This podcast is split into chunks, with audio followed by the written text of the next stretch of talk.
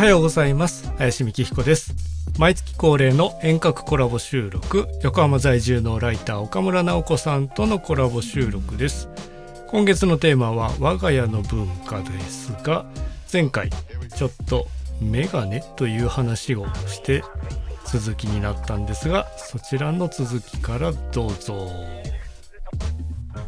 あ、メガネを何個も持ってるとかはあるのかな。でもそれはみんなそうか。いやみんなそうじゃないんじゃないですか。あれ？そうか。なんか結構旦那さんは付け替えて今日はこれ今日はこれっていうそのあなんだろう。使いすぎないルーティーンっておしゃれのためにこれを選ぶとかじゃなくて、うん。なんかこう使い続けて潰しちゃう一個を潰しちゃうのが嫌だからこう持たせるためになんかローテーション組んでるみたいな。靴のローテーションとかこうワイシャツのローテーションしてるような人の感じでメガネって話ですよねじゃそうですね。靴もローテーションしてますね。ああ私どっちかっていうと同じのずっと履いちゃう派だったんですけど旦那さんはどっか実家に帰ったり2泊 ,2 泊3日の時とかも替えの靴とか持ってって。私はもう履いてるこれが濡れなければいいわと思って そのまんまなんですけど。そうかと思って靴持ってくんだ大きいのにと思って。えそこは、うん、靴はすごい敏感じゃないけど私よりはなんかアンテナを張って取り替えたり替えを持ってったりよくしてますね。そういう方はまあやっぱりいらっしゃると思うんですけどメガネはでも初めてかも。へえ。数パターンっていうのは。3, 3つぐらいなんかくるくる。使ってるような。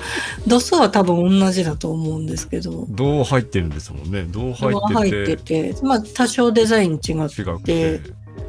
今日はこれ今日はこれみたいな。それはまあおしゃれでもあるしなんか、気分転換とあとね物持ちにも、うん私はもうこれか遠くを見るかこれかみたいな。うんえーですかねそれそれはオリジナル文化オリジナル文化じゃないですか見つかった。自分の 人のだけど。人の自分の当たり前であって当たり前じゃないやつ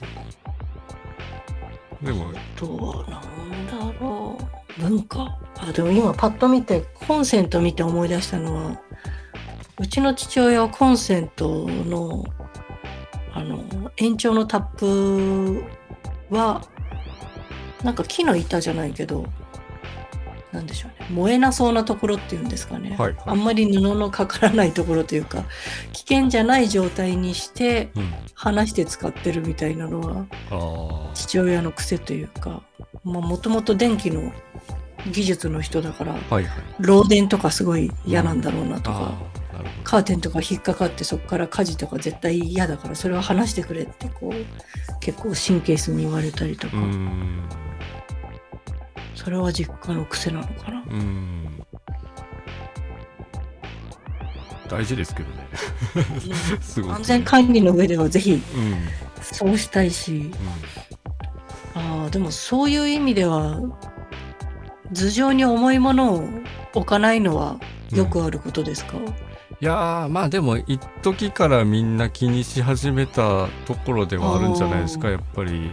11年の震災とかもそうだし、まあ、その後停電みたいのもあったからみんな電球が LED にどんどん変えていくみたいなタイミングだったりとかありましたね。はいとかに物を置かないのはもう物心ついた時から。うん言われてるから、うん結構うちの旦那さんはポイって乗せて「いやそれそこにあったら何かの時に頭ぶつけるよ」みたいなのはちょっと揉めたりするかもしれない。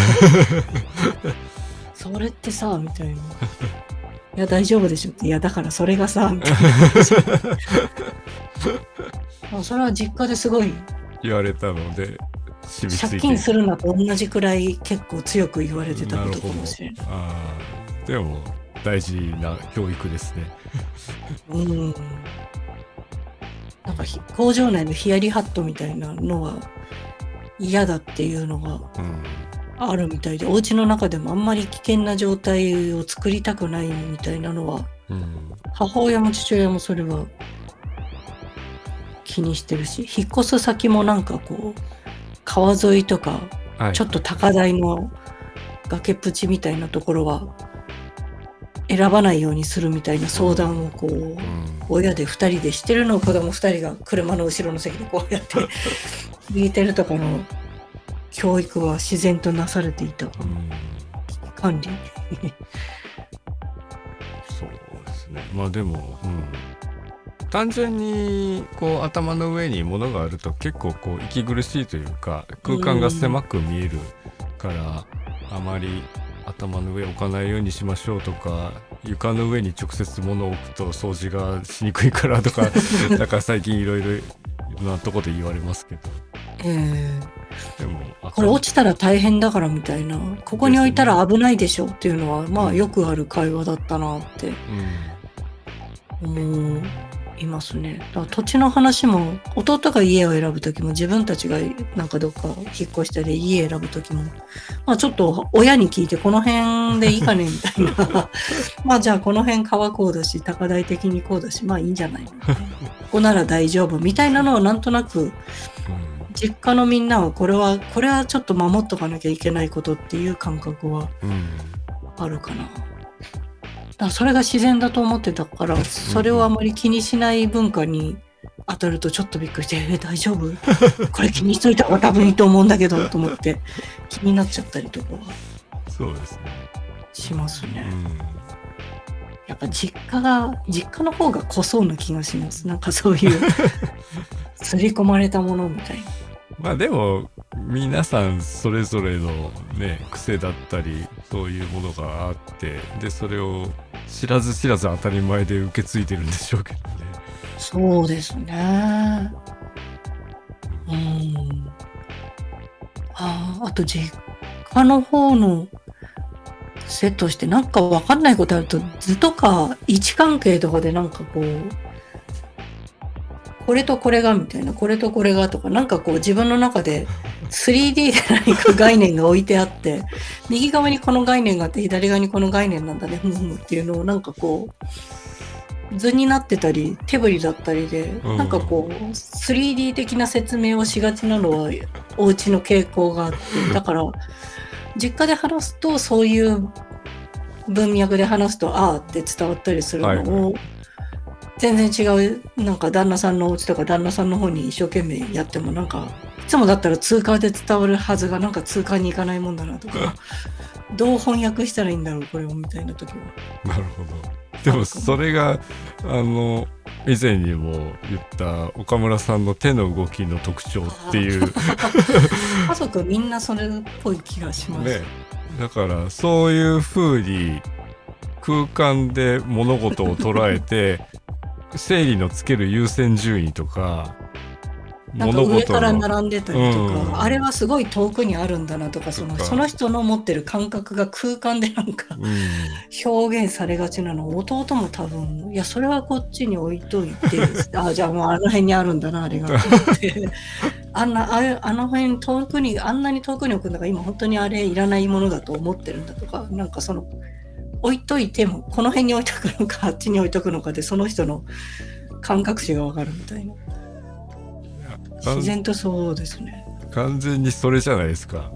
一番 一番のあの当たり前やと思ってた独自の文化、家族はそれでうんなんか通じる矢印とか書いたりして、うん。父親も今あんまり言葉出ないのもありますけど図で書いてこう書いてあそれはあれだねとかあの遠さで言ってることだったらこの辺のことじゃないのみたいな、うん、なんか近い遠いとか高い低いとかうん。いろんなものに順位付けしてる気がします。それが今の岡村さんのお仕事であったりこう話をまとめるライターっていうところですごいこう活用されてるって思うんですけど。っていうかそれしかないから今それで頑張ってる可能性が非常に。だから行った先でお話を聞いてあじゃあ今日聞いたお話はまずこれを置いてで先ほどのこの話とこの話は多分ここでこう一緒にしてここに置いといてでさっき最初にお話ししていただいたのはここに置いてとか 多分やってますね。多分。考えながら手が動いてる。それを今からじゃあこの空間認識能力を身につけましょうってやったってなかなかみんなできないから。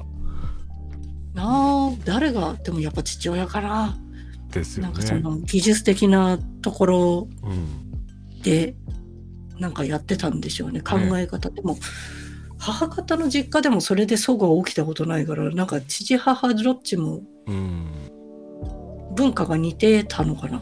かどっかでもうそういうコミュニケーションが成立して お二人ともそれで成り立ってたのでもおじさんとかとお話ししてもかあいけるんですそれで通じる人たちだと思ってたから世の中みんなそうだと思ってた時期は 多分すごいあってさ大学とか全然違う文化の人とかだとあと結婚してからもえーって一生懸命こうやって説明してるのになんでこれ通じないんだろうと思って向こうからしたらなんでこの人はこんな手振り身振りで行くんだろうとかもうちょっと文字情報じゃないけど左脳的なうんことでバーって並べた方が分かりやすそうなのかなと思ったりすることもあるから、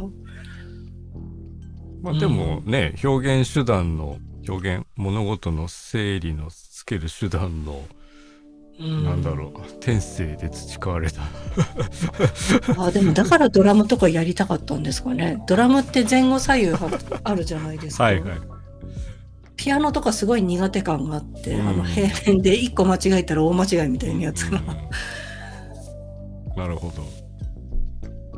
だから位置関係でうん叩く時もこことこことみたいなこことここととかあの時はこの辺に手が集まってみたいな、うん。なんとなく景色が空間でうん覚えてるのは癖なんでしょうねなんか。そう。すごいですよね。でもその一方で最終的にアウトプットっていうか落とし込む世界はなんて言うんでしょう。紙とペンじゃないですけど こう平面になるわけじゃないですか。でもこれ図解してくださいって言ったらなんかうん。いろんな矢印がついていやこれこの動線がみたいな ことだからあんまりなんだろうそこ文字に落とし込んでる感がないかもその概念とか構造を表してる気になってるうん。気がしてるんだなって今うん。思いました。うん。ああった。当たり前があった。うん、当たり前すぎてあまりにも それぐらい根っこのやつなんですよね。そうでしょうね。でもあんまり音楽とかには役立た立ってない。音楽もでも立体的ですよね。音楽は立体的だと思いますよ本当にうん、他者と合わせるっていう意味でもそうだし、うん、自分の音の出し方もそうだし、時間的にも立体的っていうか、ん空間だけじゃないなと思って。そうですね本当に。まあそれができるっていうかそれをそこにアンテナ張れるレベルまで最初ちょっと時間かかりますけどでもそうなってからが楽しいとこでもあるとは思いますし。次元が一個増えるから、うん。やれること一個増える感じで、そうですよね。コントロールが楽しそうだけど、うん。手がついていかないみたいな。手がついていかなくても本当はいろんなことが起きてるんですけど自分の楽器と目の前の譜面を見比べて間違わないようにって思ってるうちは全然始まらないので、もうそれをもう刷り込ませて、もうそれの上で何かん。どうするかみたいな、どう合わせるかとか、どう押し出していくかとか引いていくかとかなんかそういうところが出るがのかな。そうですよね。そうなっていくとコミュニケーションだしなんか一緒にこう音出してる楽しさも変わってくるんですけれどなんか目の前の音符をなぞるだけで合ってたか合ってないかっていうと ただの減点まあこう法に、うん、なっちゃうからうん。苦しみになってしまうのでそれじゃないよねって思いますけど学校の音楽の授業はどうなってたかなって思うとちょっと今どうなってるかわかんないですけどね。でも合奏の時にそれはああって思うかもしれないですね。合奏を初めて生まれて初めてやった時はへーってなんかうん。多分まあ幼稚園の時のこうカスタネットとかそういうやつだと思いますけど、なんかメロディオンというか、うん。ピアニカとカスタネットとトライアングルみたいな。あの辺でもこうやってやってるだけでも楽面白かったのは、うん。うんでも一人でそれ個人練習しときましょうってやると何やってんだろうっていうぐらい楽しくなかったりするけど。確かにそうですね。どの楽器でもそうですね。一人でやってるとあんまりピンとこないというか、そうなんですよね。で一人でやって楽しくできるのはもう唯一ピアノだけだと思うんですよね。あー。あでもエレクトーンも足ついてるからあれ楽しそうだなと、そうですね。ああいう鍵盤系のやつだったら一人で世界作れるみたい成な。立しちゃうんですよね。でも一方で他の人と合わす機会少ないから結構ねあの、大変。うん、外外と交わる経験値が少ない人が多いです合わせることが難しいっていうか自分が何かこう、うん。ちょっと遅くしたり早くしたり息をうん。合わせるっていうのが難しくてもう自分のペースで自分の表現したい音でいくみたいな。言っちゃうからあまり周りを聞かないとか、あるんだ。うん、だってね。合わせてくんないなみたいな。めっちゃピアノ弾ける子が合唱コンクールのピアノ伴奏させられていたりすると結構戸惑ってたりするんですよ、そうか。自分のペースで弾けないことに気がつくみたいな、うん指揮の先生とかいますもんそういね。るんです。いろいろなんか縛りが増えたなみたいな。めんどくさいなみたいな感じになってるんですよね。確かに。そうですね。そっか。でも一人で一曲弾いてっていうとめっちゃ弾けたりするわけですけど。楽しそうですよね。うん、あれこの子こんななんか息苦しそうにピアノ弾くって 思ってたけれどあそういうことかってだいぶ後になって分かりましたけどね。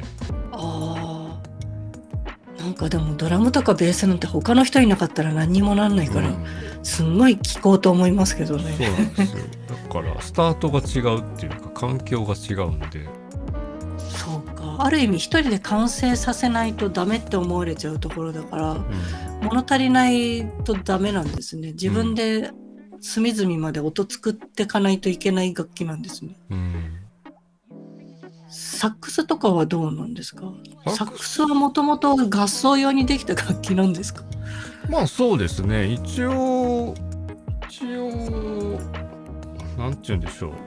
えーまあオーケストラが最初すごい150年60年前ぐらいの楽器ですし、オーケストラに入れようとして作ったけど音が汚いからあんまりお前いらないって言われちゃうっていう感じで、そうなんだ。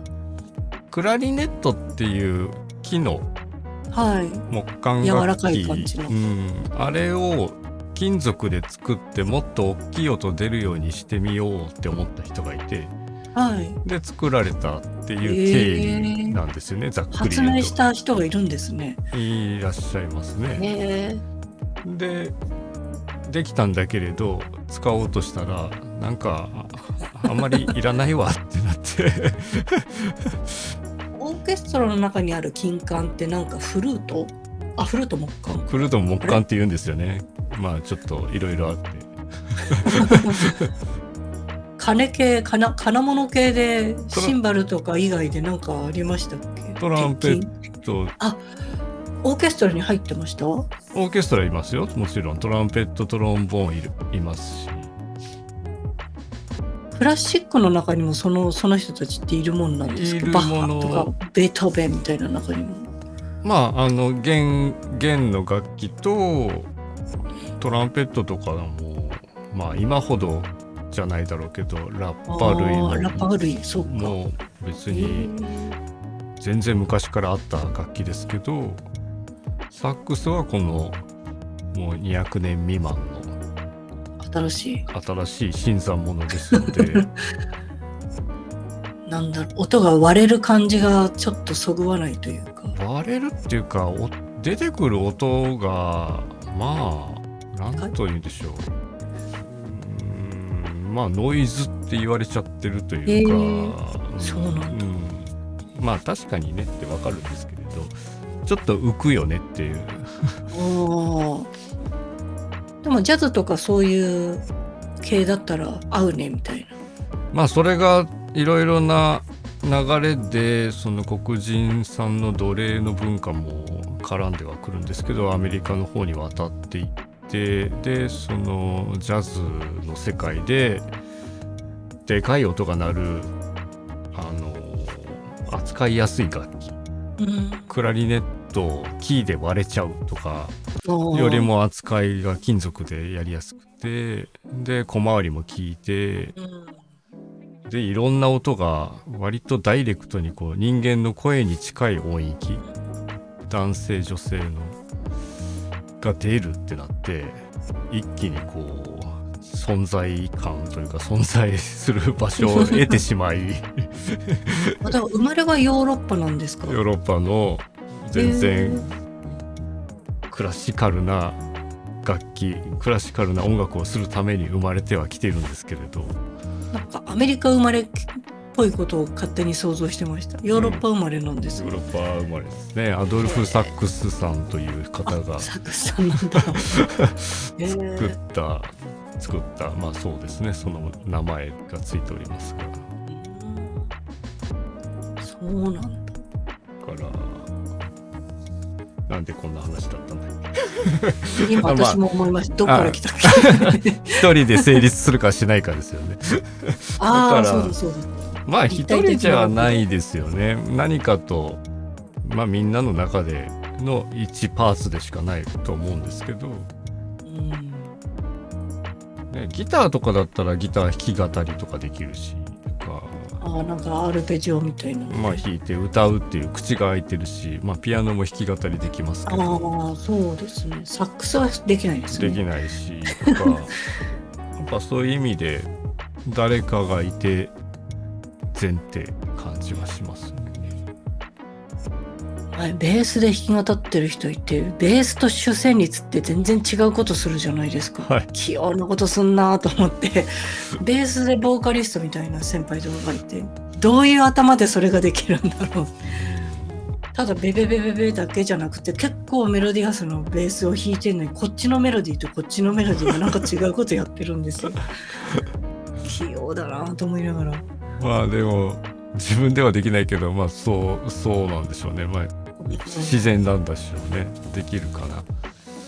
うんうん。行動。ドラマはまだなんかうんテンポがそんなに違うことするわけじゃないからやろうと思えばなんか、うん、歌うっていうできるかもしれない。でもドラムも一人で叩いててもあんまり面白くない、まあそうですね。まあやっぱり。うんなんか合わせた方がおお気持ちいいなって、うん。あったなってうん。思うかもしれない。うん。ですね。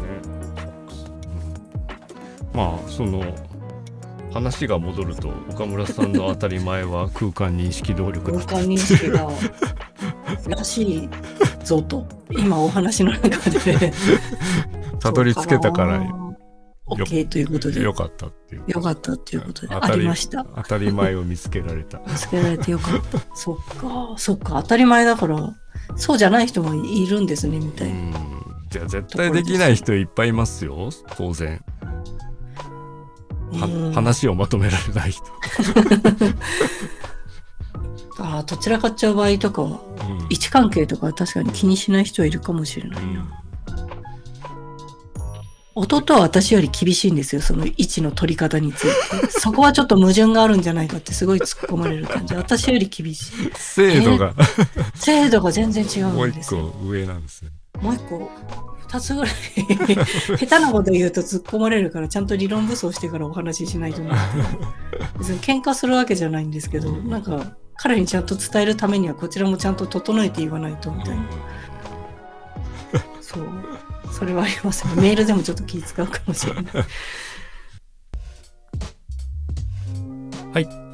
2回にわたってお送りしましたが最後はねなんか空間認識の能力の話になりましたけどちょうどこの収録をしている頃にですねあのアップルの新しいメガネの話が出たりしましたけれどなんか急にそれを思い出しました実際の目の前に映っている仮想空間にアプリとか画像とかそういったスクリーンが出てくるメガネですけれど岡村さんにはそういったものが見えているというね。